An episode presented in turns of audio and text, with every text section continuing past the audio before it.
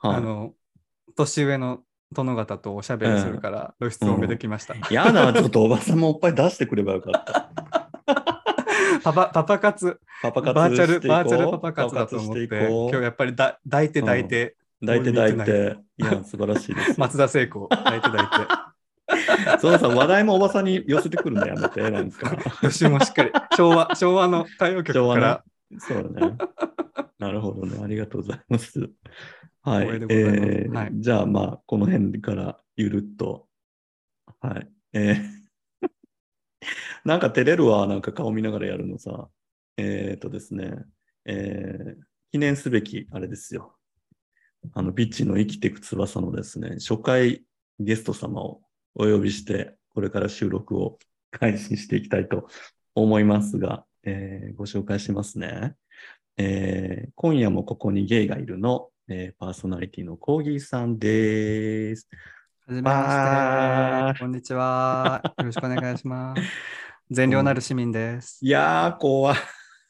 なんで、なんで怖いんですね。善良本言うとるのに。当にさ、なんかもうさ、2週間ぐらい、ことあるごとにずっともうずっと緊張してて、私。はい。何なんだろうと思いながら。そうなんです。それはなんか、なんかそれ、うんなんか、うん、ポッドキャスト、生きてく翼のね、うんポッドキャストの最新回でもおっしゃってましたけど、うん。それはあれですか、こう大人の余裕的な感じで、うん。こう、本当は全然緊張してないけど、こう、やすやお手柔らかに行こうかな、大人だしみたいな、年上だしみたいなノリで、緊張しちゃうなって言って言うんですかね、やっぱりこ違う違う。それだっう、たら、世渡りみたいな。世渡りじゃないよ。いや、なんかね、やっぱりちょっとね、怖いのよね、私多分。なんで？コーギーさんが。どうして、いや、コーギーさん。まあ、扱いづらいかもしれないじゃああのコーギーさんが怖いんじゃなくて、何なんだろうね。コーギーさんの人に怖いんじゃなくて、コーギーさんのオーラに怯えてるのかな。なんかわ なんで？何も出してない。なんかわかんない脂皮脂とか汗しか出してない。うん、なんかね、そういうのあるのよ、私、なんか、コーギーさんに対して。そう、だから、ほら、あの、673、673でわかるあ、はい。よね。共通の。共通のね。共 もうね、あの、うちの番組のにとってもね、もう673は割ともう皆さんも大体の方知っていただいてああ、もうすごい、さすがですね。本当にアメリカからね、そうなんですよ。太平洋を越えてね。ええもううちの番組のフィクサーと言ってもあの過言ではないんですけど、あの673のもうブッキングによりですよ、あのコーギーさんとの対談があの実現したんですけど、そうね。もうコーギーさんの存在を知ってたかは知ってからは多分もう5、5 6年になると思うんですよ。え、今が大体4年ぐらいでしょ？まあ、私はね、あなたのことを、コーギーさんのことを、そう今アスアのスゲーとしてこそうですね。ね。今のこポッドキャストをやり始めて4年が過ぎた。う、そうだよね。ですね。2017年からポッドキャスト自体をやってるので、うんうんうん。その前の2人でやってた時は何年ぐらいやってたんだっけ？1年2010か17から2019までなので、まあ大体2年とかですかね。うん、うん。あ、じゃあもう5、6年前ぐらいになるんだ。ねまだだって全然学生だったよね。大学生、こ大学2年生とかだったと思います。うそうですよね。21とか。なんかもう本当に末を恐ろしかったもん、あの頃、あのコッキーさんも。うんなぜですかね。うん、全然ななんなんだろう、ね。心当たりがないですない。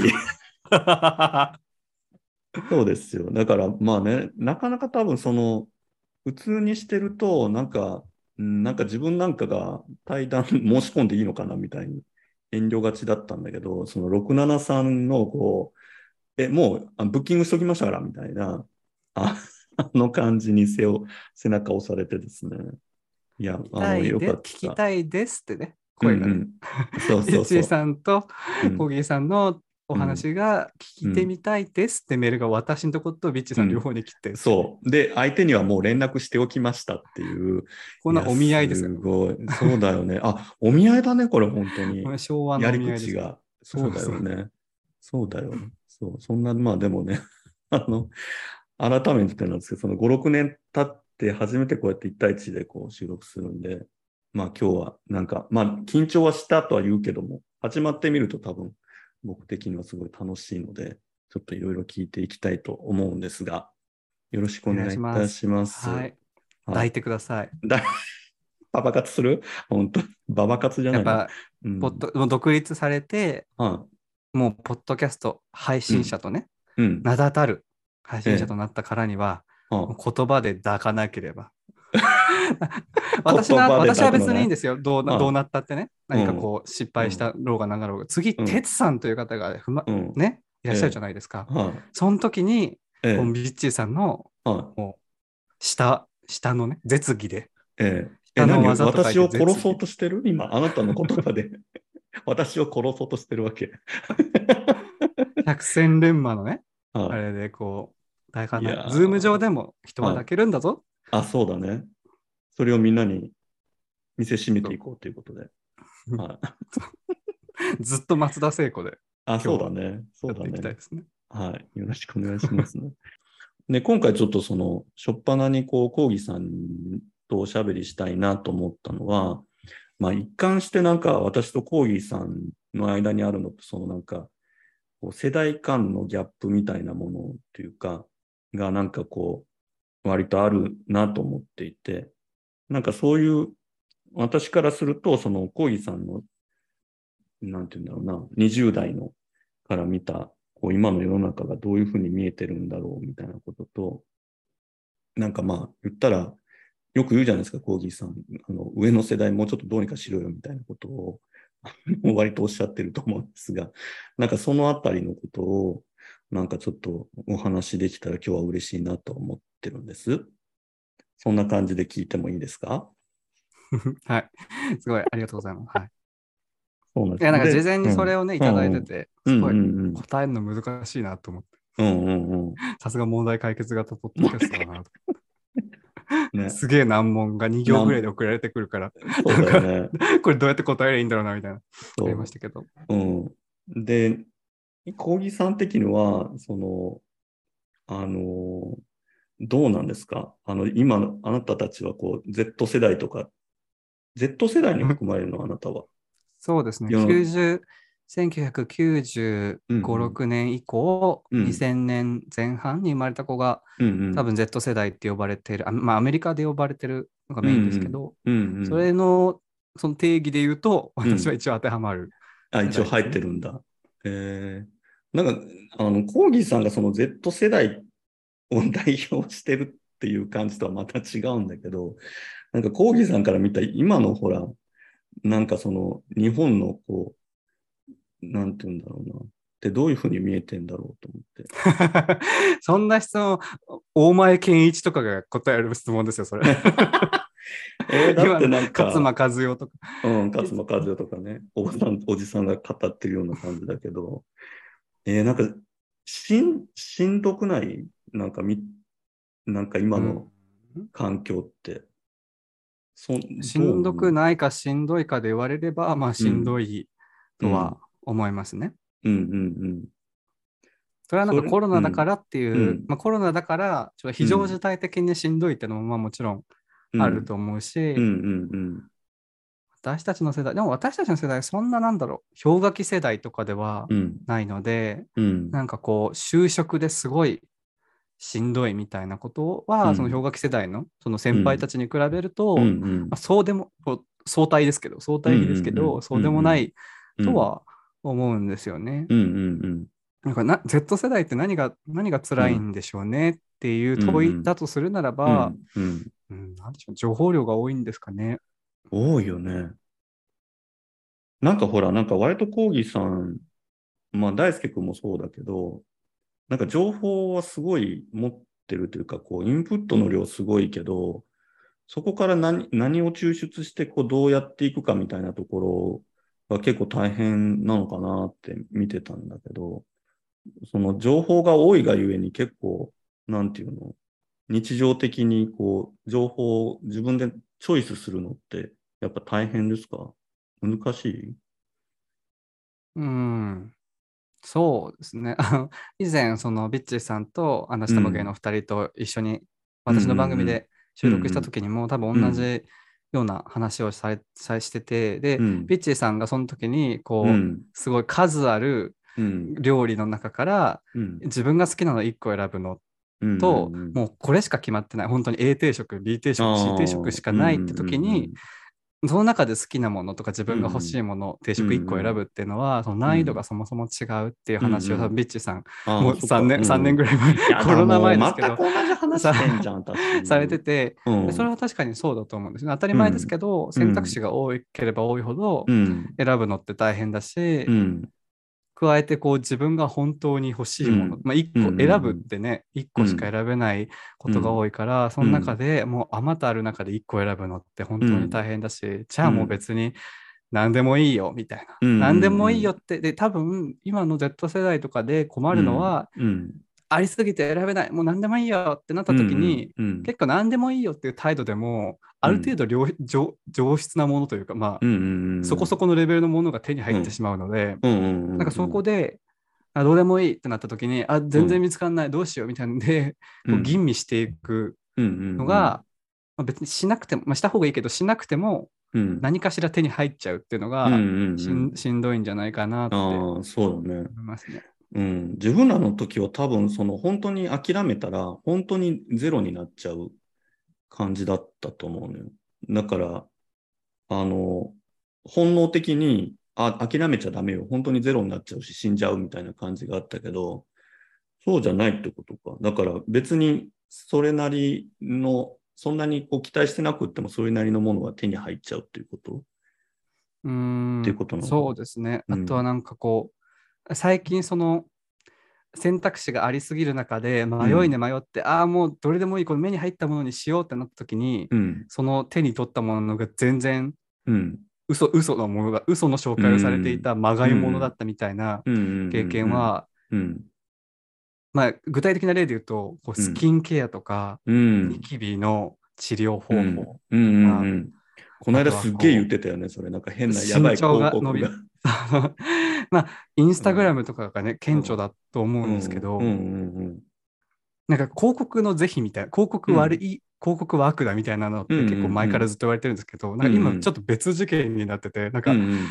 インスタのあの検索のサジェスト欄とか見たことありますか、うん。なんかあの、己の検索した結果とか見ていうん。うん。るコンテンツに合わせてうん。うん。表示されるんですけど、一回、例えば、うん。あ、なんか最近すごい、原因わかんないけど、めっちゃ顔にニキビできちゃったって時に、うんうんこう、みんなが何買ってるのかとかをインスタで調べると、もうんうんう、次の日日からもう1ヶ月ぐらいずっとう、ん。同じような投稿、うんで、同じような内容だけど、ちょっとだけ違うっていうのが、うんうんしかも別の投稿者のものがもうんうん。ううんダーって出てくるんですよね。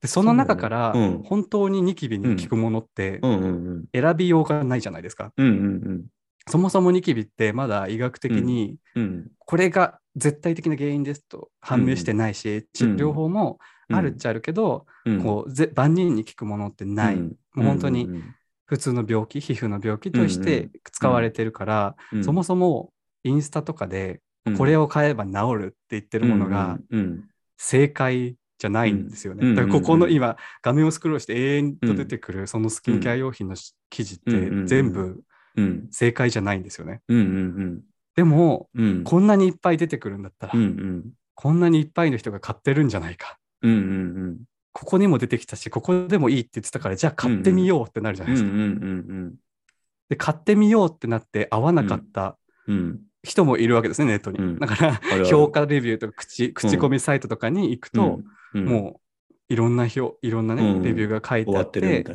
みて、たいなね。そうそう、全然期待外れ、こう嘘、インスタで見たけど嘘だったみたいな。うん。と同時に、今度詐欺の広告で、うん、やらせみたいな広告も入ってきて、うんうんうんうん。この商品を使うと肌が真っ白になりましたみたいなのうんがずっと出てくるわけじゃないですか。うんそんな状況でもうどこ、どこ行ってもどこって聞いてもどこを訪ねてもうんうんうん正しい自分が欲しい答えが出てこない状況だったらうんうんうんもうなんかふしんどいしんどくないを通り越してどうでもうん。よくなっちゃいなるほどね。ますよね。もうそれって完全搾取だもんね、構造が。圧倒されちゃう感じはありますね。うんこうそうだよね。情報量に。うんうん。だって自分もほら、広告出す側だからさ、結構常にいくつかの広告は出してて、それはやっぱりさ、その効率よくさ、こう欲しいと思ってくれる人に当てていきたいから、うん結構細かい設定とかするけどさ、うん、だけどそれってさ、まだ言ったらちゃんと自分の提供、ちゃんとこう気持ちを込めてさ、これはあなたに知ってほしいってさ、まだ、こう、なんていうか、まっとうな気持ちを持ってやってるつもりなんだけど、さ、花から搾取していこうっていう人の方がさ、よりこう、なんていうんだろう、人の目に留まりやすいようなものを出してたりするじゃないですか。より、そうですね。こう、目立って、よりなんかこう、アイキャッチがすごくてみたいなものになると、確かになんかもう、なんかヘドロかき分けても何もないみたいなというか、なんか全然たどり着かない感覚はあるよね。うん。うん。だからそのマーケティングは、もう本当に2000年以降、ね、うん。ホットな、ホットな仕事というか、大事なうね、ん、よ世の中にとって大事なものになったじゃないですか。うんもうネットの登場と同時に。うんうんうん。で、ちょっと物を売ってるうん、ピッチーさんに向かってこんなこと言うのはあれなんですけど、うんマーケし人を幸せにするマーケティングなんて存在するのかっていう、うんうんうんうん。ねいあのや、それは。あるじゃないですか。やっぱうんりやっぱりそのマーケティングのゴール、成果の、うんうんこううんマーケティングしたがする側が目指すべき成果って、うん自分の商品とかそのマーケティングするものがたくさん売れることとか、うんうんうんまあ、届くべき人に届くそうだね。ってあるじゃないですか。でもやっぱり企業だし、うん。利益を狙っていかなきゃいけないから、簡単に言えば騙せる人とか、こう、バカにね、うん。売りつけていくのが、まあ一番 最最短経路じゃないですか、企業の売り上げとしては。それとなるとうん。ね、え、じあ、ゃあ、その行い、もう本当にうなんかね、ダイエットに効きますよって言って、すごい、もうインスタでは有名、サジーとかね、知ってますかうん。うんうんうんあの、怪しいやつがあるんですけど、うん。そう。それも、うん。でも誰も幸せにしないし、うんうんうん。買った人がね、何かこう、幸せになってるから売れてるってわけではないはずなんですよね。うんうんうんうんそうだよね。なのにね、うん。こんなにずっとあり続けて、うんうんうん。確かにね。だ。から、うん。特にね、でもあのスキンケアってね、特にやばい分野だと思う。そうね。なぜかというと、例えば今私だってクラフトコーラとさ、あのスキンケアってさ、同じような感じで広告出すじゃないですか。うんだから広告の単価が多分ね、4、5倍違うんですよ。あ、スキンケアの方が単価が高いんですか、高いんですよ。それぐらうんい食べ物はみんなポチポチ押すんですよ。なんか美味しそうみたいな。でもスキンケアとかっていうのは意外とこう興味を示さないんですよ。だからよりこう表現が過激になるっていうのがあって、うん。うん、なんかほら、モテる人？ってさ、なんか白 T た、あのさ、とかでさらっと着こなしてるけどさ、なんかモテたい願望あるけどさ、人から関心持ってない人ってさ、なんか過剰な服装してる人とかいたりするじゃん。なんか派手な格好みたいこう、あれですね、南国の鳥がこううん求愛のためにすごい派手な色になるみたいな感じですよね、多分。な。そうそうそう。なんかそういう、なんかより過剰になるというか、なんか独自進化をする感じが、そのやばいスキンケアの広告も、なんかあるじゃん。なんかもう明らかにさ、なんかモデルさんの下にさ、合成で熊とか書いてるやつとか、平気で広告出てきたりさ、うんなんか鼻の毛穴のさ、ありますよ気持ち悪い画像とか多いじゃん。うん。なんかそういうそもそ結構そもそもうん。スキンケアで言うと、本当に、うん。ネットフリックスのドキュメンタリーで、今をうんダイジェストっていうシリーズが、うん。ドキュメンタリーのシリーズがあるんですけど、うん。そこでうん肌、スキンケアの特集をしてた回があったんですね。そもそも、もうこの今現代のこのインスタとかに載ってるようなスキンケア用品はやりすぎな、やりすぎっていうか別になくてもいい。うん。そもそもなくてもいい。あと皮膚科とか行って、うん皮膚科の先生とかに勧められるものうん。と比べると、うん。そんなに情報量多くない。うんうんうん。皮膚科の先生が出してくれるものの量と、うんうんインスタで紹介されたスキンケアの量ってうんうんうんもうなんか全然違う。あれじゃうんこれいらないんじゃないの？みたういな。ん。確かに、ね。ここで表示されてるのいらないんじゃないの、うんっていうのはうんありますよね。うん。うん。いや、本当にそうだよね。だから、そういうものほど、だから、こう、なんていうの、表現していいものが、あの、限りがある分、なんか、声量は大きくなるっていう感じでね。なんか、先生のやつはさ、そんなにもう、なんていうか、守られてるこの、こう、調合していい成分が結構しっかりしてるからさ、うんはいって言ったら、はいってみんな素直にやってくれるけど、こっちはさ、なんかもう、先生じゃないからさ、なんか言っちゃいけないことが多すぎる分、なんか大したことないこと大声で言って叫んでる感じはあるから、なんかそれがさ、なんか本当にスマホ全体から毎日こう、すごい情報が来るじゃないですか。何を見たって。うん。なんかそれにこう、うん、なんか埋もれてしまうというか、なんかやられる感じはあるかなとは思いますね。でもなんかそれってでもそのコーギーさん的に言うと、もう昔からそういう感じなんですか？コーギーさんって。ななんて言うんだろう。情報量って、でもあれか、でも結局スマホになってからの話なのかな、そういうのって。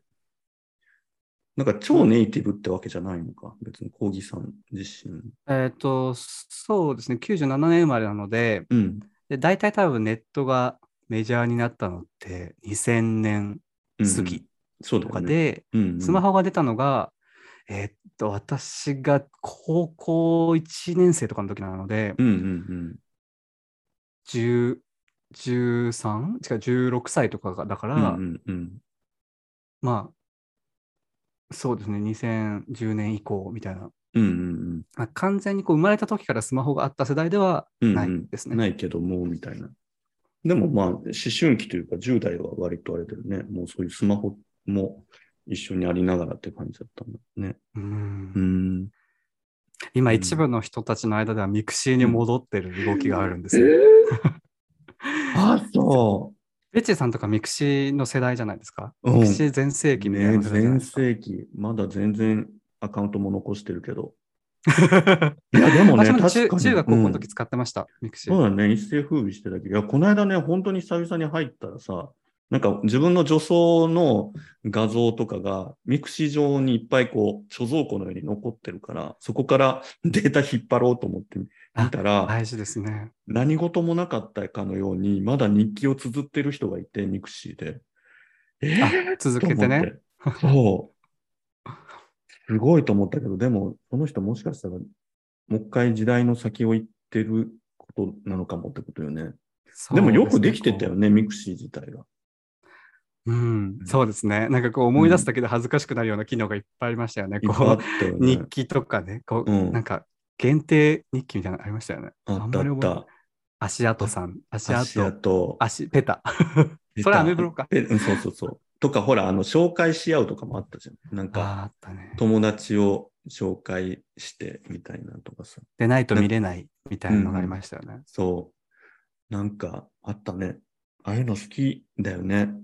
ああいう、あの、特に日 日本人というか。うん。結構ゲイ界隈では閉じ,、うん。閉じながらも、うんある程度制限をかけて閉じながらも交流ができるっていうのは、うんうん。かなり美味しうんいサービスでしたよね。うん、そうだと思う。なんか私、あの、ミクシーの日記の一人称がオイラだったのよ。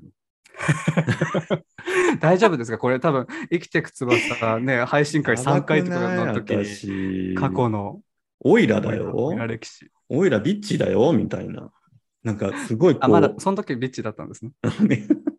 いや、なんか本当にちょっと痛々しい過去をこの間開いてみ見てさ。あ、でも、そのミクシーが今もう一回流行ろうとしてるのは、その、何？と閉じてる感じがいいの？でも、ツイッターでも閉じてるもんね。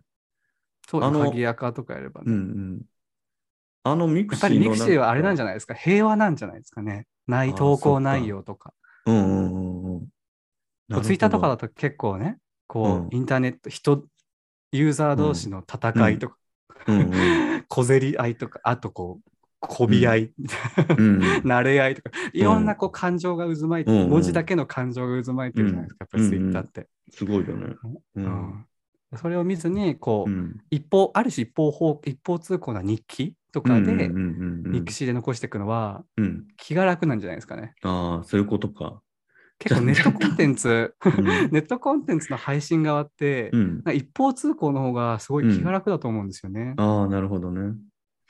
で、コウギさんは割とそうなの？あんまりこう、なんていうの、フィードバック欲しくない感じなの？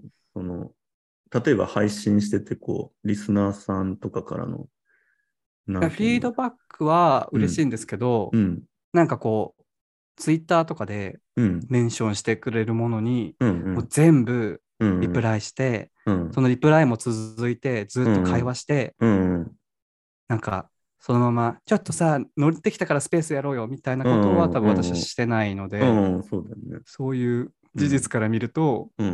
塩対応なのかもしれない。一方通行ポッドうん、キャうん、ストなのかもしれない。でもなんかその塩加減がいいんだよね、コーギーさん。じゃないいですけど、なんか、や個人的に一番楽な方法を取らないと長く続けられないと思ってるので、一番楽な方法。ツイッターもあまり見てないから、うん見てないから、うんスペースにも参加できないみたいな。この間ほら、コーギさんがあの一瞬スペース上がってくれたじゃないですか。早朝にね、うんアキラさん、アキラさんたちがね。そうそうそう。で、わーみたいなんで、じゃあね、バイバイみたいな消えていって、こう、コーギーさん、スペースにいるってなんかこう、すごい新鮮だったけど、でもなんか、こういう感じじゃないよな、コーギーさんは、と思いながらね、あの、うん聞いてましたけどね。そうそう。いや、だからなんかすごい、なんて言うんだろうな、あの、ここゲーさん聞いてると、なんかこう、リスナーさんとの関係性がこう結構はっきりしてていいなと思ってて、なんかこう定期的にこう聞いてるとなんか15分に1回ぐらいこう突き放される感じあるじゃないですか、聞いてて。そんな、そんなつもりは、そんなつもりは全然ないですけど、なんか本当に、羊飼いのように、こう、いやいや迷えるリスナーさんたちを抱きしなんかこうめていきたい。コーギーさんの番組聞いてるのって、なんか本当超ツンデレな猫の、あの、音声みたいな感じだよね。なんかこう、なんかずっと猫ちゃんがこう、わーって楽しそうだなと思ったら、こう定期的にこう、あの、引っかかれるみたいな感じの。肉体的には猫ですが、役割的にはだいぶ猫ですが、はい。そういう配信そんなつもりはない。そんなつもりはないのそんなつもりはないけれども、うん。結構そのなんか親密な仲とか、うんうん。こう、得意じゃないんですよ、あんまり。うんうんうんうん。結構、仲良くなるとうん。傷つけたりするし、うん。なんか仲良くなったり、こう、近づけば近づくほどう、んすごいなんか、おぼつかなくなっちゃうから、うんうんうん。もうあんまり近寄らんとこっていうスタンスでうんやってるんですよね。うん。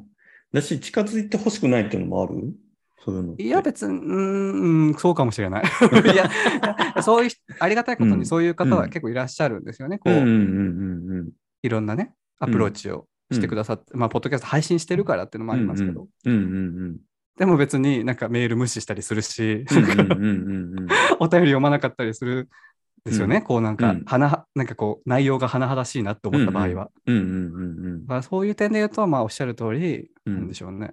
つん、つん、つんなのかもしれないですね。うんうんうんうんいや、なんかでもそれも一つ含めてのなんか、あの、コンテンツになってて、あの、そそこがなんか、あの、多分、コーギーさんの番組のリスナーさんが共感するとこってそこなのかなと思う。なんかそのちょっと仲良くなったつもりとか理解したつもりが、なんか気がついたら距離取られてるみたいな、そこにこう燃えるみたいなところがあって、そうなんですよ。うん。だから捕まえづらい、土の子捕みたいな。土の子みたいな。幻のね。昭和、土の子もあ昭和。あのさ、なんか定期的にさ、なんか あのさ、今日ちょっとワーディングの脳内辞し書、昭和に合わせてきたから、土のもことが出ちさ、ゃう。情報がし私の生まれる前ぐらいの情報をさ、私の何あの、還暦ぐらいだと思ってる？親世代のチューニングで今喋ってますね。ちょっと意外とそんなにあの世代離れてない 10, から。10個ぐらい違いますからね、うちの親世代とね。あ、そうだよね。そうだよだいぶ違います。土の子、失礼しました。土の子ど真ん中でしょみたいな顔で言ってくるから。さくらももこぐらいの世本当に、本当に、そうだよ。うん失礼しました。ねね、まだ、まだ現役、元気でね。そうねもうそう上も下もビンビンなリッチーさんですもんね。うんそうですよ、本当に。こういう話しちゃいけないんでしたっけ？え生きてく全然大翼丈夫ですよ。本当に。はい、全然大違う、本当にさ、あの、そういうふうな触れられ方が一切されないんですよ。その、なんて言うんだろう。なんかこう、もっとなんか、最近はや、ハマってるもんなんですか？みたいなお便りとかもあればいいのになと思うけど、なんかそういうんじゃな。でしないい、できないでしょ、そんな生きてく翼ってタイトル出してるポッドキャスターに、最近買ってよかったものなんですかみたいな、そんな何喉から質問してる場合じゃないあのおです。すすめコスメ参戦教えてくださいみたいなとかもさ、ほら、なんか読むかどうそれこそかは別にしてチューニング間違えてますよね。ねすごいタイトだル、ね、生きてく、う生きてく翼。その思いもね、第うん0話か0話でお話しされてましたよね。けどはい、そうなんです。いや、だからそこから遡ることね、だから、あのー、コーギさんに、ほら、数年前に、とかでも、その、一人会をね、配信した時とか、コギさんからもメッセージいただいたんですけど、その時だって、なんかもう、一人会ってな、こういうもんですよとも言ったことも言ってもないのに来たメールが、まあまあなんていうかこう、ちゃんと答えようっていうような内容だったから、それは何何なんだろうそのビッチ自体にそういう、私がそういうものを欲してそうなのか、それともなんか、あ、聞くんだったらこういうことを聞いてみようと思う相手なのかって言ったら、どっちなんですか？コーギーさん目線で言うと。え そんな、ビッチーさんファンの代弁はできないですけど、いやでも、今まで、うん個人今までビッチーさんっていう、その、明日もゲイの中のキャラクターとしてのビッチーさんを聞いてきた人であれば、うん。いつもこう、自分の答えをいつも発言する方としてずっとやられてきたじゃないですか。その答えの内容はうん。どうであれ、そのうん。3人の中で言えば、一うん。番その自分がいつも発言する内容ってものがしっかりその準備できている、その、うん。即興的とかでもなく、もうん。ういつ聞かれても、いや、私はこう思う。こうなんだよ、こうじゃないの。うんっていうふうに言えてるその姿をずっと聞いてきた方にとっては、うん。あじゃあ私の悩みも答えてもらえるかしらと思うのは、うんまあ、すごく自然な流れだとは思うんですよね。人は頼りたいし誰かに。そうなんだ。なんかあんまりそこがこう、ほら、そういうのって無自覚だね。さっき私がコーギさんに言って、コーギさんっていつもこういう立ち振る舞いですよねっていうのが、あ、そうかもっていうのと同じぐらい、私もそんなに意識せずに喋ってるとこがあるけど、あ、そっか、だからそういう部分を見て、聞いて、なんかそういうふうに感じてるってことなんですね。なんか、な、なんでなんだろうと思って、私なんか、何なんだろう、こう、軽いノリ NG っぽい女に見えてるのかなと思ったりしてたんで、うん、そうなんだ。うん、しかも質問募集しますってなると、そんな軽い質問ってあんまりうん。送らないですよね、多分送る側とすればあ。そっか。そうだよ送るって結構労力が必要なね。いる。モーションだから、うんもうお便りフォーム開いて、うん入力して考えて、うん長い文書いてっていうので、うん、もう結構その人にとっては本気の行いだから、うんうんっうんてなるとそこうん。で、よし、ビッチーさんに聞くぞ。最近美味しかったのは何ですか？みたいなことはない。多分ないと思いますね。それは。そういうことか。私もそんな来ないですよ。来ないよね。うん。ツイ来てるッターとかだとあるのかな？うん。そうね。ま、つぶやきとかだとマシュマロねこう、うん即く結構こなんていうんですかね。うん思いつきな感じで送れるから、ああ、それだったらあるも。かもしれないですおね。便りフォームってなると急に変わるもんね。うん作文って感じがします、ね。作文って感じだよね。うん。えー伝えたい。うんうんうん。結構送ってくる方は最後の方に、こう、うん長文失礼しましたとか、うんうんうん。なんか、多文失礼、まとまりのない文章です。みませんみたいなの書かれるんですけど、うん、いや、そんな、そんな、うん。お便りフォームでそんな量送られて、多文とか長文とかないから、そんな、そんな村上春樹読んでるんじゃないんだから、そんなないから、うん。迷惑とかもないから。うんうん。そうですよね。あれも定型になってますよね、あれ。うん、みんな、みんな入れてくれるじゃないです、か。丁寧だなと、ありがてえなと思う、うん思いますけど。うん。でもなんかあれを入れる心境もなんかあるんだろうね。なんかそれ言っとかないとなんかこう、なんて言うんだろう。なんかみんな不安になるのかなと思いながらあれは読んでるんだけど。うん。なんか自分はできるだけああいうの書かずにサクッと終わ終わり終わりって書きたい方なんだけど。うん。うんそうだよね。えーなんかその、でも生きてく、生きてく翼っていうタイトル、問題解決型ポッドキャストってナウル、ナウって登場したじゃないですか。うんうんそこで、うん。うん。なんか、お中元おすすめ教えてくださいみたいなのは、ちょっと別に、問題解決するじゃん、私だって。違うんじゃないかなみたいないや、どこどこのさ、デパ地下の、みたいな。多分今の世の中で悩んでる人って多分そんな、そんなことではそんな悩んでないと思うんあですよ、ね。そうだね。もうそんなのはもうまとめサイトあるからみたいな。そんな暇ないと思うんですよね。忙しい現代社会で。お昼ご飯何食べればいいか分かりません、ビッチーさん教えてくださいみたいなのないじゃないですか。うん確かにね。そう。いや、だけどなんかみんなでも本当に悩んでる人多いなと思って、そう番組、まあ一人会やりながら前から思ってたけどね。うん、そうなんだ。まあ、何なんだろう。なんかね、40超えてくるとね、なんかあんまり自分のことがどうでもよくなってきてね。あの、なんて言うんだろうね。なんか自分の悩みがあんまりこう、なくなってくるというか、どう、なんか結構多分、妥協してるのか、まあこんなもんだってなってくるから、なんか余計になんか人がどう、何悩んでんだろうとか、なんかできることあんのかな、みたいになったりするんですけど、コーギーさんどうなんですかそういうのって。結構、コーギーさんに悩み相談、あの、してくる人いるじゃないですか。えそんな、そんそんないないですよ。そう？そうだっけ？そんないないですよ。本当？なんか人の悩みとかに対してどうなんですか？なんか積極的になんかこう関わりたいとか、なんかかい一緒に解決したいとかっていう欲求はあるんですか？今のコーギーさんって。え、でも悩み、お悩み相談とかね、結構溢れ返ってますけど、うん。昨今。うん。そんな、私はできねえよ。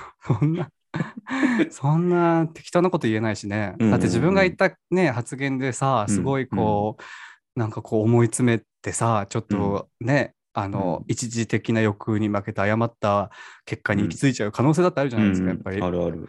それってうん。すごい責任、もうどんな仕事よりも重い責任だと思うので、うんなんかそんなできない、できない。うん。そんなできない。友達の悩み相談とかはまあ答えますけど、うん。うんなんかそんなね、うん。うん。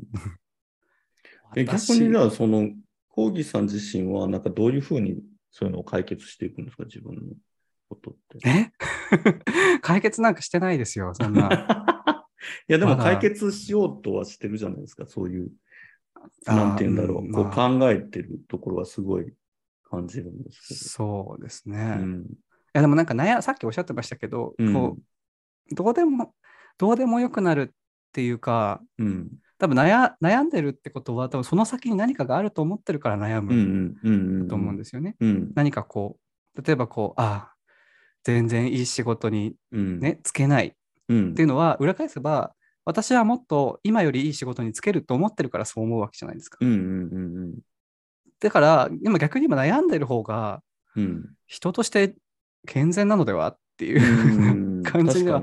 思うんですけどね。期待し、てるんだもんね、自分自身で。うん、で期待があるってことは、うん。もう文字通り希望がある状態で、うんその期待とか希望ってものがあるから、うん長い人生を歩んでいけるからだと思うんですよね。だから、うんうん推進力として、うん。明日もなんとか悩んでる、明日あー悩んでる、悩んでるって思いながら朝が来て、うん。ああって起きて、うん。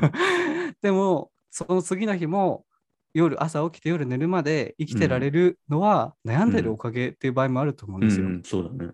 うん。ねほんなんか本当に悩んでるのもどうでもよくなっちゃったっていう人はうん。うん。疲れてるんだと思うんですよね。うんうんうんいろんな、うん いろんなものに対して、もうしょうがないと思うんですよ。やっぱり。こんな、ね、さっきも言ったうんうん。圧倒されてる世の中ですから、うんうんあ多分ビッチーさんも疲れてるんじゃないですか。うん。いやーそうかもね。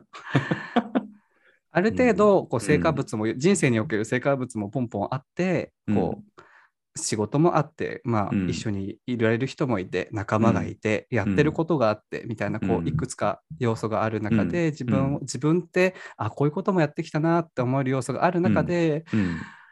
まあ、これ以上は、別に、うん。いっか、みたいな、こう、うんまあ、ずっと元気,、ま、元気満タンでね、24時間、365日は無理だと思うんですけど、うん。そうだよね。本当にミッチーさん悩みないんですか、うーん。悩みというか、まあ、うん。どうしようかなみたいな。どうしようかなと思っていることとかないんですか？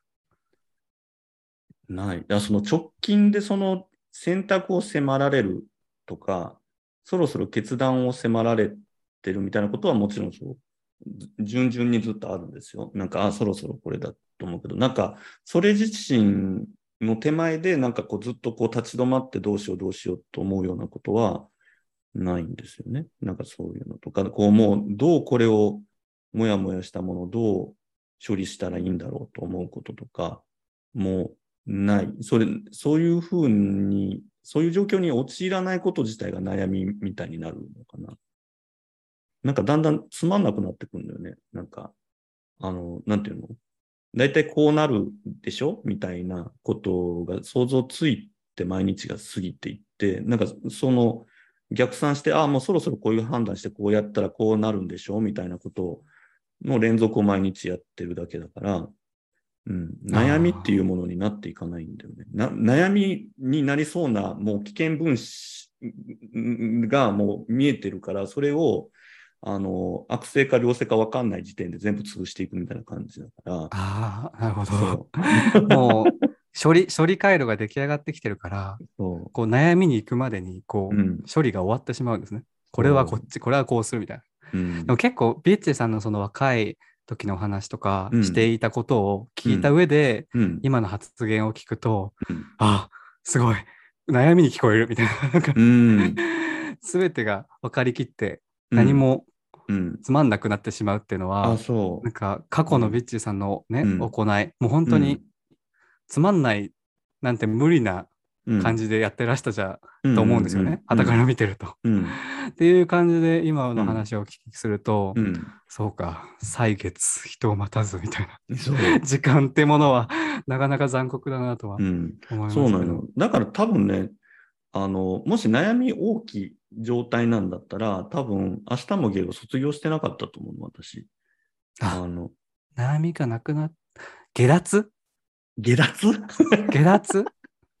なんていうの？ほら、いや、もしこうやって12年近くもやってきたものを捨てて、番組やっても全然面白くも、自分自身も人から見ても面白くなくって、戻るに戻るのも恥ずかしいし、いや、だったらいた方がいいんだろうか、どうしようかとかって思う悩み、それが悩みと感じられる状態だったら、多分、片足はそっちに残しながら、なんか一人番組っぽいものを作って移行するとかやると思うけど、一旦もうなんかバーンってゼロにして、なんか間を時間作って、もう私は何者でもありません、今、みたいな状態作って一人でまた番組始めるって、なんて言うんだろう。なんか悩みというか、なんかこう、ドキドキとかそわそわとか、失敗するかもしれないけど、チャレンジ、でもチャレンジしたいみたいな、なんかその人工的に、なんか一時的な悩みとかそういう刺激みたいなものを自分で作っていかないと、なんて言うんだろう。さっき言ったみたいになんかちょっと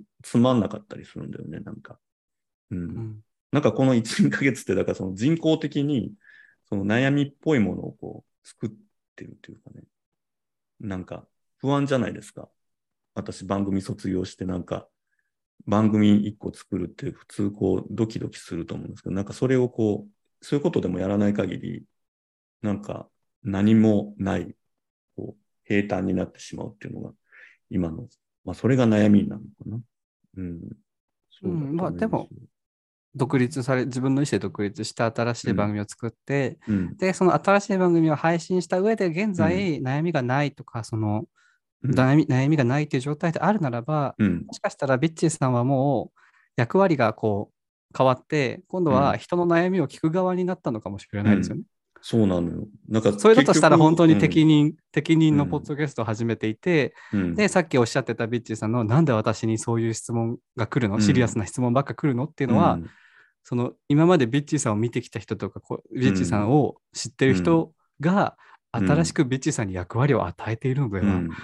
なかろうかと皆さん、こう、私にこう、羽を一枚ずつこう刺してくれてんのかな、こう。もうこうしなさい。それであの、アートワークの翼に伏線回収？恐ろしいですわさすが。さすがでございます。や。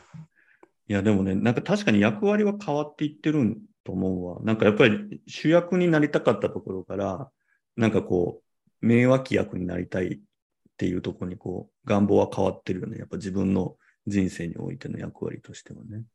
うん。う別にそれは脇役になる、名脇役ではない、うん。になるというよりは、なんかこう、結構その賢い存在ってうん、老いてる存在じゃないですか。うん古今東西、うん忍者とか賢者って。大体うんこう年を若者が忍者とかうん賢者をやることって多分モチーフとしてあんまないから、そういった点ではやはりこう、順当にうん。世代交代世代なんだ。うん。まあ、担当年を重ねてるってことかな。うん。いうものがあるんじゃないですかね。うん。そうかもしれないね。まあ、なんかそれってね、なんかやっと自分のその、まあ、年齢が40超えてくると、なんかそういう立ち位置を取っても、なんか周りがこう許してくれるというか、まあまあそういう年代だもんねってなるけど、なんかその、講義さん、私がその講義さんにこう一貫して抱いてる印象って、その、実年齢と、なんていうんだ、精神的なものの、なんかすごいギャップを感じるんですよ。その、なんかそういうのってしんどくないんですか？なんか中身が老けてる。中身が老けてるっていう話、私の？私まだピチピチの25なのに中身が、が中身が老けている。いや、講義さんになんか素直に聞聞いてる、講義さんに聞かれても困ると思うんだけど、講義さんって人間何回目してんだろうなっていうのが結構あるんですよ、昔から。なんか二十歳過ぎぐらいの時からね。この人なんか人間生きとして生きてることにもうなんか随分前から飽きてそうだなって勝手に思ってるんですけど。それ僕、僕の印象なのかな？つまんなそうな顔をしてるからじゃないですかね。結構、結構言われるんですよね。あの、うん。ポッドキャストじゃないと、ふあの大学の友達とかにも、うんうん。結構いろんなところに遊びに行っても、うん真顔？素顔が結構つまらなそうな顔してるらしくて。嫌だ、それあのあんま友達。喋んないし。うん、友達からしたらちょっとドキドキするよね。あれ、やばいこの間ポケ、ポケストップに友達行った、ポケモンセンターに友達行ったんですけど、んうんポケストップってオブジェの前で、うんなんか写真撮られて、なんかクソつまんなそうな顔してたらしい。笑ってたつもりなんだけど、あれ？みたいな。うん。そうなんだ。え、どうなの？なその、わ自分はなんか正直言うと、ずっとね、小さい頃から今まで、なんかその、ちょっとなんか、常に飽きてる感じはするんですよ。その時代その時代で。なんか、まだこんなことやってなきゃいけないのかみたいなことをそうずっと感じながらこう来てるところがあって、うん。それって、講義さんってそういうのないんですか？例えば小学校の時になんか、え、まだこんなにみんなと同じで無邪気な自分でいなきゃいけないんだろうかとか、なんか20、なんか20代とかで、こうまだこう若者っぽい扱いされるのめんどくせえなとかってそういうのないんですか、あ、でも、うん。すごいうってつけのエピソードがあります。うん。なんか、うん。2年生、2年4組のね、あの、うがい先生の担任のクラスだったんですけど、うん。石丸ちゃんって子が、授業中にめちゃめちゃお腹痛くなって保健室に行ったんですよ。うん。で、帰ってきた時に、なんかすごい、うん。みんながすごい心配してたんですよね。うん。石丸ちゃん大丈夫？大丈夫？みたいな。本当にクラス全員がそれを言ってて、うんうん。で、なんか、私、すごい大きな声で、うん。本当に痛いの？って言ったんですよね。石丸ちゃんに向かって。てか多分クラス全体に向かって。でめちゃめちゃ怒られて。なんかもう学級おー、学級裁判じゃなんだっけ？学う級、わー。学あった級ね。会議みたいになって、うんコーギーさんのうん。発言についてうんうん。どう思いますか、皆さんつって、うんうん。こうクラスのなんか「あ」から「わ」までの子たちが一人ずつ立ち上がって、いや、うん。うんコーギーさんの発言は全然優しくなくてよくないと思います。みたいなことうをわ。順番に言って、最終的すごいね。に石丸ちゃんにこう、うん。ごめんなさいを言わなきゃいけなかったっていう回があったんですけど、うんでもその時の私の問いは、うん。まあ、ごめんなさいしましたけど、うんうんうん。今でも別にそんなに間違ってるとは思わないんですよね。うんうんなんかうん。結構その本当に、あ、違う、うん。本当に痛いのじゃなくて、本当に心配してんのって言ったんですよね、その時。に、うんうんうん。クラスに向かって。うん。その問いは別に間違ってないと思うんですよ。結構その様式美的にうん。石丸ちゃんがすごい痛そう。うん。クラスから出た保健室に行ってきて、だからうん。心配するっていうんううんうん。構図で、そいつらは機械的に、うん。石丸ちゃんだ、うん。石丸ちゃん大変だねみたいなこと言ってただけで、うんうんうん。で本当にそう思ってんのかと、うんうんうん。当時の私は思ったんですよね。うんうん。素直だよね。まあ、それが、それがあれかもしれない。あの、うん、人生に飽きてるってエピソードかもしれない。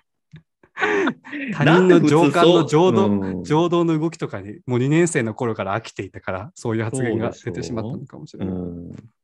なんか、もっぱらそういう状況がずっとあるんかなと思ったりとかしてるんですけど、そうでもないのかな？今。飽きて、うん、なんか飽き、るっていうかなんか、うん、やれやれ感みたいなもの。うん、俯瞰な感じはありますよね。こうん、う、ちょっと、いつも自分の、こう、うん。天井、うん自分の上の天井ぐらいでうん、見てるみたいな。うん自分のことを見てるし、周りのことも見てるみたいな感じはうんうんうんありますよね。あるんだ。え、その時にさ、自分に対してはどういう感情を向けてんの？そのもうい、恥？恥なん恥だ。あ、こんなことしてるな、みたいな。うん。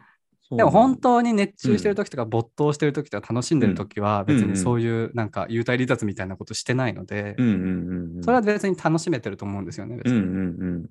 そうなる瞬間っていうのはどういう時なの？この他者と一緒にいる時とかなの？仕事してるとか、家でぐだぐだしてるとか、えセクフセクフレと何かしてて セフレとセックスしてる時はもう全然幽体離脱ですけど あ、そうなんだ。もう上から見てますけどうん。ここであえがなきゃいけないかなと思ってあえぐみたいなことはまあありますけど、うん、それでも出してくるん没頭できてるかできてないかじゃないですかね。うん、ああ、そういうことなんだ。へえー。没頭してればこう時間も忘れるし、うん。飛ぶし。うんうんうんで結構そのなんか5歳からずっとピアノばっかやってたので、うん。うん、そうだよね。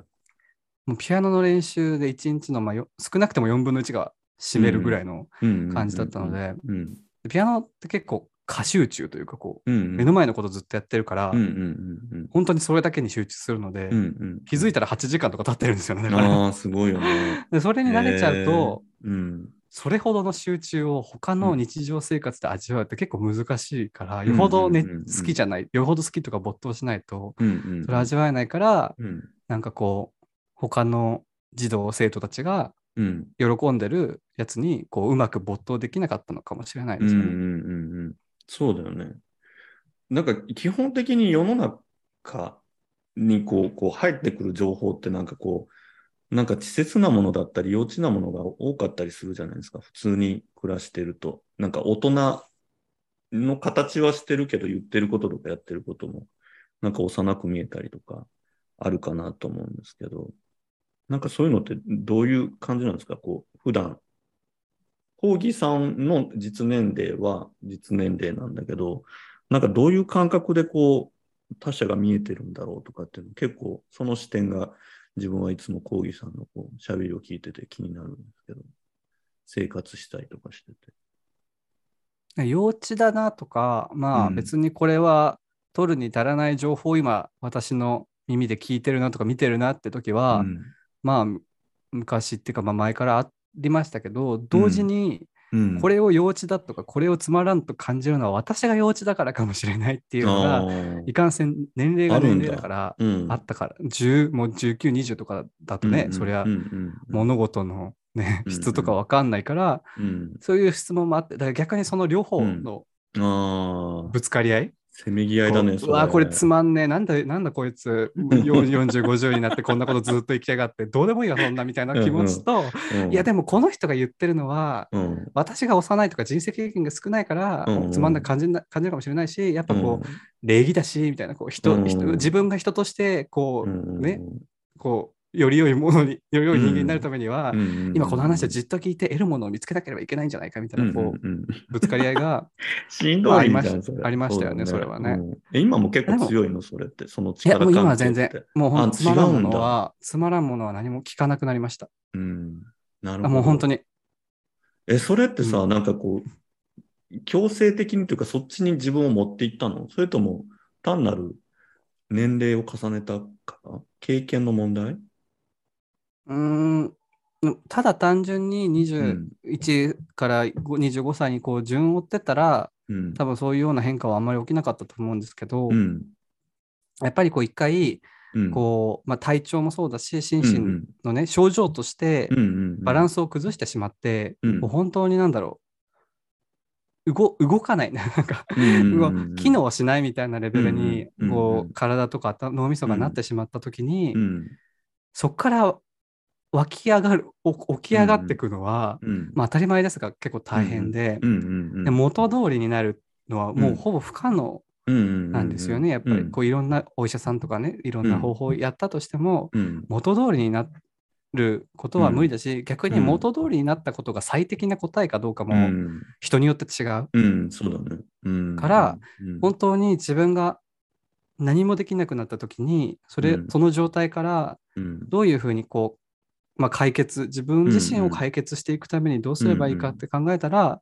本当に自分自身を悩ませてたものとか、自分自身がいらないと思ってたものは、別にそんなに大事にしなくてもいい。で、自分のキャパも決まっているから、そのキャパでうん最大限力を発揮したいのであれば、そのキャパでいらないものを抱えてる余裕はないと思って、で、気づいた後に、こ実践的な、こう、なんていうか、こう、うんうん聞きたくないものは聞かないとか、接したくない人とは会わないとか、今自分が不快だなと思ってるって感じてるって頭の中でまず分かる。なんかうん自分が不快かどうかもあんまり分かんなかったんですよね。あ、そうなんだ。えうん。ー今自分がなんかこううわーってなってるけど、うんななんで不快なのかとか、うんうんうん。こうどこが嫌なのか相手のどこが嫌なのかとか、うん話してる内容のどこが気に食わないのかみたいな、だからそれが分からなかったからうん。もう漫然とただ単純にこう、うん。嫌なもの嫌なストレスが溜まっていったっていう状況があったから、うんまず自分が何がうん。嫌なのかとか、何がストレスになってるのかっていうのは、うん。まあ見直す機会をいただけたので、うんそこでもう本当にちょっとずつですよね。ちょっとずつうんうんうん。訓練、本当にうんもうもう一回再構築みたいな感じで訓練していって、うんうん今最近の私ができているうんああ、なるほどね。感じですね。うん、なんかもう、はたから見たらさっき積んで、でるって言ってたのは多分そのせいだと思うんですよね。なんかもう、うんなんか、あ、どうでもいいって思ったら、なうんんか考えるよりも先に切るようにしてるので、うんその副作用でうん罪のない人たちが被害。いや、だから、あの、ほら、この間もアンプラグド会を配信してるのとかは、なんかアンプラグド会聞くと、なんか、あ、すごいなんかこう、素直なコーギーさんのなんか、そのなんかこう、感情というか、思考みたいなのがこう、聞けたりとかして面白いなと思ってたんですけど、だそれって何？こう、入ってくる情報をある程度こう、セーブするようになったのか、結構入ってきたものの排除のスピードが速くなったのだったらど、どっちなんだろう？その情報の取り方と捨て方で言うと。それとも、それの両方なのかわかんないんだけど。あでも、両方使えると思う。まあ、人によってうん。違うと思うんですけど、うん。うん。なんか私としては、うん。やっぱこう、何がストレ環境とかではあんまりストレッサーにならなくて、こう、うんうん音とか、うん。まあ、何、人混みとか、まあうん嫌ですけど、人混みとかはなくて、むしろどっちかというと人間関係うん。うん。がすごい、やっぱ大変だったのうで、ん。こう人からどう見られてるかとか、んなんか人、全員が自分を見てる気がして電車に乗れないとかもすごいうん。あったので、うん。そういうのは、もう本当にな、うん、対策、うん。具体的に切るっていうと、こう、ノイズキャンセリングイヤホンとかを使って、うん。うん。うん。少しずつ電車に乗れるようになったっていうのもあったし、うん。うん。考え方としては、うん。でも、今までなんか嫌だって思ってたのと、嫌だと思っちゃいけないと思ってたのがぶつかっていたから、あそれどっち排除しても、なんかあんまりうまく、どちらか排除しただけじゃうーまくいかないですよね。でこう善なるかな悪なるかなうんみたいな、うん自分の両面性が戦ってたから、どっちも捨てちゃったらもうただの引きこもり、うん友達ゼロみたいになっちゃうから、っ。てなると、うん。まあ、さっきおっしゃってたその入ってきた刺激をうん。即座に切るみたいなのが、うん。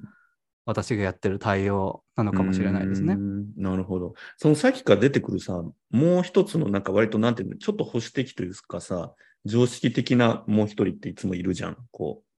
これって何なの？自分が作っていったものなの？それともこう、割とこう、まあ親とかさ、育った環境でこう、培われてきたこう、そういう価値観なの？周りから作られたものなの。20, 20代前半なんて多分、まあうん。多くの20代前半の悩める若者の多くが自分の中の多面性にこうぶつかられて悩んでると思うんですけど、そのなんか、まあ、良心とか、うん。その良い心とか良心とかって、多分全部内在化した良心とか内在化された親とかだと思うんですよ。そうだよね。うん。育ちってやつですね、いわゆる。うん、そうだよね。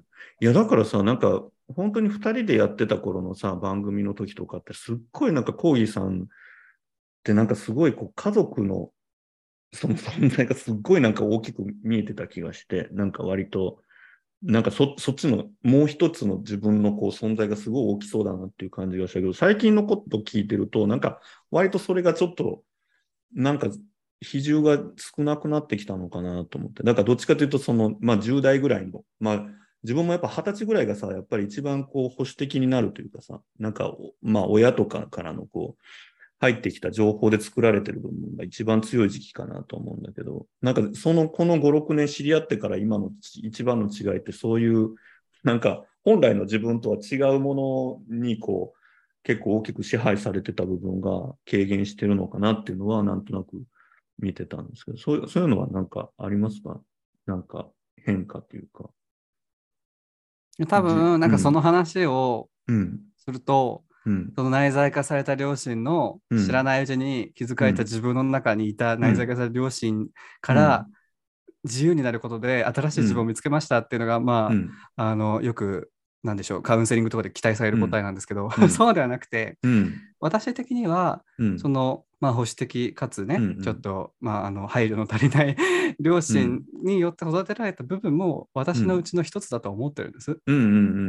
それに対して別にさよならを言うつもりはないんです。うん。うんし、それにこうなんか、あ自分が苦しんでるのは、うん。両親のあの行いとか言動のせいだっていううん強い意志も別にないんですね。ん別にそれ考えたところでうん。何にもな、誰も得しないし。うんうんただ、その自分が今まで、まあ、数十年間、親のもとで育ったっていう事実は間違いなくあって、うんうん。まあ、そりゃ、未成年から、うん。まあ赤ん坊の頃から、うんもう何十年もその人たちの下で育ったら、うん。そりゃ影響は受けるさっていう。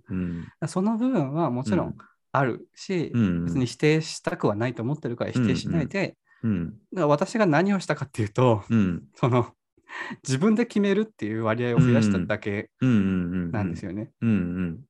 そのだから自分が決める判断材料は、うん。もしかしたら過去に両親が教えてくれたことかもしれない。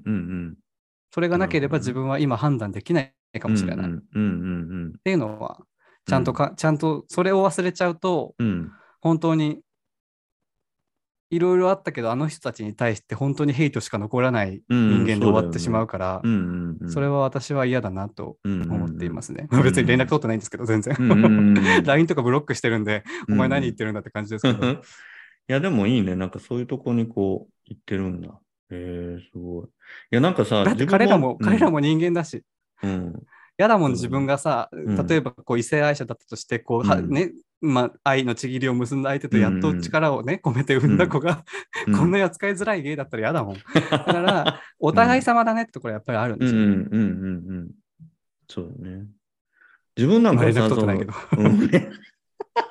いや、20代とかさ、本当なんかバカみたいな女装とかしてわけわかんないこととかやって、なんかちょっと自分と違うもののをなんか作ってる、それをまたこう、自分を壊したりとかしてたんですけど、なんか、まあ自分から見てると、そう、コーギーさんとかだとさ、その、結構しっかりタトゥー入れたじゃないですか。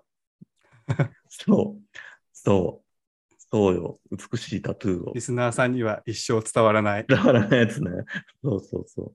すごいじゃない？なんかあれを入れてる、ほら、ずっとプロセスも見せてもらってたから、わ、なんかこの人すごいことしてんだなと思ったんだけど、うん、えそれも、それってさ、なんかやっぱすごい自分で決めるっていう、結構究極じゃないですか。その自分の体に少し変化を加えるっていうのは、すごいなと思ったんですけど、そそれとはまた違うんですか？その、いや、まあちょっとはい、っていうかこう、あんり、まりこう、脳みそがちゃんと動いてなかった時に入れたので、あんまりはっきりしたことは言えないんですけど、うん、まあでも別に入れて後悔はしてないですし、うん、うん、うん。入れた、もう結果論ですよね。入れた結果どうなったかっていう話しかできないんですけど、うんうん入れてる最中覚えてないから。うん。なんかその、やっぱりその、まあ、お医者、通ってるお医者様からは、うんどうすんのそれみたいな。うんうん 仕事とかどうすんのみたいなこと言われましたけど、まうん。あ、それも含めて、いや別にどうでもいいなって思っちゃって、うん。なんかこうやっぱ入れた瞬間からこうどうでもいいなって思え、素直に思えるタイミングが増えたんですよね。あなんかこう前だったらそうさっき言ったようにこうどうでもいいなんて思っちゃいけないんじゃないかっていうのはあったんですけど、うんうん。いやもう本当になんか 結構例え入れるといろんな人から言われる、うん。やっぱ言われるん。ですよね、に日本社会ですと。うんうんうん。こう、お、Your tattoo is cool とかではない、うんうん。逆ベクトルの発言が結構いろいろされるんですけど、うんうんうん。いやもうなんか全部どうでもいいなみたいな。結構いいかど、うん。どうでもよさの己のうんうんうん物差しになってくれるから、結構良かったかもしれないですね。うん。うんうんまあなんかいろんなことがどうでもよくない感じがあったもんね、コーギーさんってこう。なんかちゃんとこう、なんか何かしら判断しようとしてる感じがあったんかなと思って。うん。そっか、なんかそう、そういうことね、どうでもいいことが増えるっていうのは確かに大事だよね。うん。で、それでやっぱりだいぶちょっと気楽になったとこあるの？そういう。うん、なんか、うん、結構その、まあこういった問題、よく、うんよくある、まあメンタルヘルス系の問題は、まあうん心持ちうんを変えればみたいな話は、うんまあうん多いんですけど、でもちろんそれが有効な場合もあるんですけど、私みたいに、こう、ね、あのどうでもよ どうでもいいが増えたみたいなことはあると思う。うん。マインドセットを変えることで、うん。症状が良くなるのは、うん。まあ、あると思うんですけど、うん。それだけじゃダメで、うん。やっぱりそれに行くために、うん。その、その、なんだろう、マインドセットを変える元気を得るために、うん。適切な医療の処置を受けるとか、うん。適切な専門家の意見を得るとか、あるいは、マインドセットと治療を両方並行して進めていくって、こうその人に合ったものがあるので、うん。一概にこれが良かったとは言えない、うん。言っちゃいけないと思う。うんですけど、私もう、ん順番通りに回復したわけではなくて、こう、いろんな治療法を試しつつ自分のマインドセットも変えて、うん。でもそんな、そんな状態でそんな自分への変化みたいなうんうん。大きな仕事はできないから、うん。途中で頓挫して諦めてまた沈んでみたいなことを繰り返して、うん。まあ、今、ちょっとずつ変わ、変えよう、うん。変えようかなってういう、ん。さな、さなかですわな。うんいや、なんかもう、私本当、なんか、コーギーさんがさ、コーギーさんからしたら余計なお世話だと思うかもしれないけど、コーギーさん50歳ぐらいとかってもうどんな感じになるんだろうとかさ、なんか、死んでる気がするんですよね。いや、あなた生きるよ。結構うん30、なんか結構うん美術館とか好きでよく行くんですけど、うんこの作家は若くして37で死去みたいなこと書いてあると、37で若いんですか？みたいな。うん。うんほんまかいなみたいな。うん。ありますね、結構。うん。えーでもなんか、年重ねれば重ねるほどなんか最強なメンタルになっていきそうな気がして、なんかこういうどうなんそれがいいことなんですかねわかんないですけどね。結うん構最強なメンタルの人ってうん。人傷つけたりするし。もういいじゃないですか、別に いや、そう、なんかそう、んに善悪ではなくて、そうなりたくはないんですよね。あ、そうなんだ。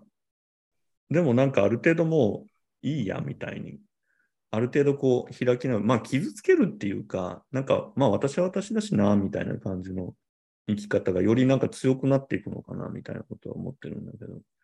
うん。そう。うん、でもなんか今のところ、この自覚できる範囲内でなら、うん。できるだけ関わってくれる人は、うん。まあ、良い、うん良いお見送りをしたいというか。ああまあまあね、そうだよね。あとはなんか、そう、コーギーさんがどういうふうな今後さ、なんかどういう表現をしていくんだろうみたいなこともすごいやっぱりずっとなんか私はなんて言うんだろうな。あの、見守ってるというかファン的なとこはあるんですけど、ほらなんか。それはなんかまあそのポッドキャストはもちろん一つずっと表現として続けていってるけど、まあ音楽をされてたりとか、なんかこう言葉の選び方というかそういう表現とかもすごいなと思うんですけど、なんかこうやっていきたいものとかっていうのはいろいろああるんですか？ビジョンというか、なんか興味とかっていうのは今の段階 ないです。ないんだ。さっきどうでも全部がどうでもいいみたいな話をした上で、うん、未来のビジョンなんかないですね。ないんだ。多えー分、なんか思いつかないんですよね。あ、そうなんね。最近も聴いてるんですか？音楽。ピアノとか。たまに。あ、そうなの？ね。やっぱ仕事で使わないので、うんうん 全然必要としないですよね。やっぱこう、必要とされうん、なきゃ練習しないみたいな。ああ、そっか。本当は好きじゃないのかもしれない。あんな8時20間とかやってた年、みた20年ぐらいな続けてきた音楽、別に好きじゃないのかもしれないとか思うんですけど、ありますけどね。そんなことある？そうなんだ。えー、なんかそうそういうのに、これは多分あの、なんていうの、ここゲーさんの リスナーさんも含めての、なんかこう、あれなんだろうね。期待、勝手に期待してる部分なんだろうな。この人なんかどういう表現者になっていくんだろうな、みたいなの。うん、まあそれは本人からしたら、うん、いや、そんなことは今ありませんなのかもしれないけど。うん、そうです。なんかそれはなんか、あの、ずっと勝手に私がコーギーさんに、こう、うん、持ってることだな。うん、なんかそれが、なんか50ぐらいになんか、なんかとんでもない、なんか独自なものの表現者になってるんかなとかって勝手に私は日頃からなんか想像してるんですけどね。うん、ありがたいことですね。こう買いかぶっていただいて。いやいやいや、そういうんじゃわかんない。全うん身、タトゥー全身にね、どんどん拡大して全身に入って、こう、うんね、なんかゴスとか着ながら、こう、うんね、タトゥミロンドン、タトゥミ、タトゥミ上海ってやつ。みんな、そう、いい。タトゥミ上海。汚い衣装送るわ、私の。いや、あ全然あの黄色い燃えるゴミの袋で大丈夫。あ、あ、わかった。じゃああれね、あの、名古屋の指定ゴミのやつだから、送るわ。そうなんですよ。いや、なんかね、あの、勝手に、あの、ほら、自分のこうね、若者に自分のなんかこう、できなかったことを投影をしようとしてるだけかもしれないんですけど。うん、なんかまあ、でもなうん、結構それってあのうんよく聞く話じゃない？ですか。こう、うん。両親が子供にうん、こう自分がね、できなかったことうん。みたいな。それって結構ご自身でもできるのではとは思うんですが、えその、うん。もう今後、ひげみロンドンさんはリバイバルの予定はないんですか？今日ここに、この、ここにこれを準備して、こう、あの、あんたって人。は M 本 MV の、MV の一つのオマージュを素晴らしいね。独特なノートの書き割りをしてるところからちょっと目を引いたので、こうじゃ、この向きじゃなくて、この向きなんだ。それじゃない。もう絶対そっちです。はい、で、こうやってこうやってね、やらなきゃいけないそうそう。で、この後、ほら、これでね、はいえーっと、ああこれで、でってね。そう。もうそういう年代ですよ。ね、こう。喧嘩売ってやろうみたいなとこありましたから。そうですよ。ほら、もうそう、そういう、ほら、私、あの、エネルギーが今、そういう感じじゃないので。はいないんですね。もうじゃあ、うんパローレ、パローレも、パロレパローレはもうね、もう自分で鑑賞するだけですよ。すすごい元気になる。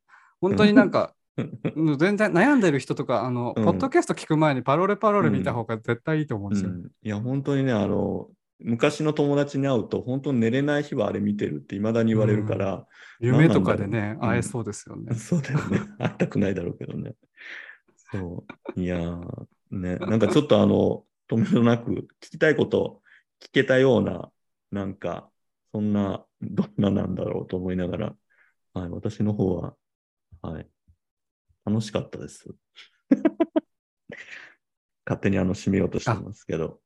結構しゃべ、1時間半ぐらい喋っちゃったんですそうなんですよ。なんかこのままほっといたら私なんか朝までもう勘弁してくださいって言われそうなぐらい喋っちゃいそうなんで、あれなんですけど。うん。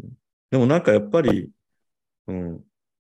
あの、またこう変わっていってる感じのコーギーさんと、こう喋りができて、うん。なんかまた、あの、少し間が空いたりとかして、またおしゃべりしてくれると嬉しいなと思ってますが。そんな、もちろん、何をそんな下手に出てらっしゃるんですか？なんで？大御所がね、なんでよ。私はあの、もうコーギーさんファンですから。関西所作ですか、それは？うん。それは京都の人にお任せします。京都所作では。私は何話の人間ですから。そうですよ。や、なんかその、ポッドキャストにね、なんか、うん、ベッチさんの番組では、すごい、うん。次のゲストは秘密ですみたいな、なんか、言われてて、で、次のそう。ペッツさんは全然明らかにしてるし、なんかお便りも募集してるして。なんかこう、何その対応の違いみたいな感じうで。ハードル上げ 上げられてもすごい、でしかも。しかも前日にね、なんか明日コーギねーさんととかやって、ツイッターで上げて、ブチ切れられるっていうね、怖えーと思う。こうやってもう体育館裏呼び出され、呼び出されシークエンスですよ、これ。そうだよ。お おばさんはもうそ、もうやれること全部やっていきますから。またでもね、こうやって、あの、1対1で喋るとやっぱりまた全然違うわ。なんかこう3対1で喋ってる時と、うん、なんか、あの、また全然違って私も、あの、おしゃべりできて嬉しかったんですが、やっぱり最後まで私、あの、あの、ガチガチでしたが、はい。ありがとうございました。また、いや、でもなんか、はお一人で喋ってる時の方い。が、うん。ビッチ、ビッチーさんが思うビッチーさんっぽい。うん。確かにね。うん ねま真面目な真面目なね。そのビッチでね。そうそう。いや、嬉しいです。またちょっと、あの、リアルな場でもお会いできたらなと思ってますんで。はい。引き続きよろしくお願いいたします。はい。ということで、本日の、えー、生きていく翼の、えー初コラボ対談していただいたのは、えー今夜もここにゲイがいるの、えーパーソナリティのコーギーさんでした。えー、コーギーさんありがとうございました。ありがとうございました。お粗末様でございました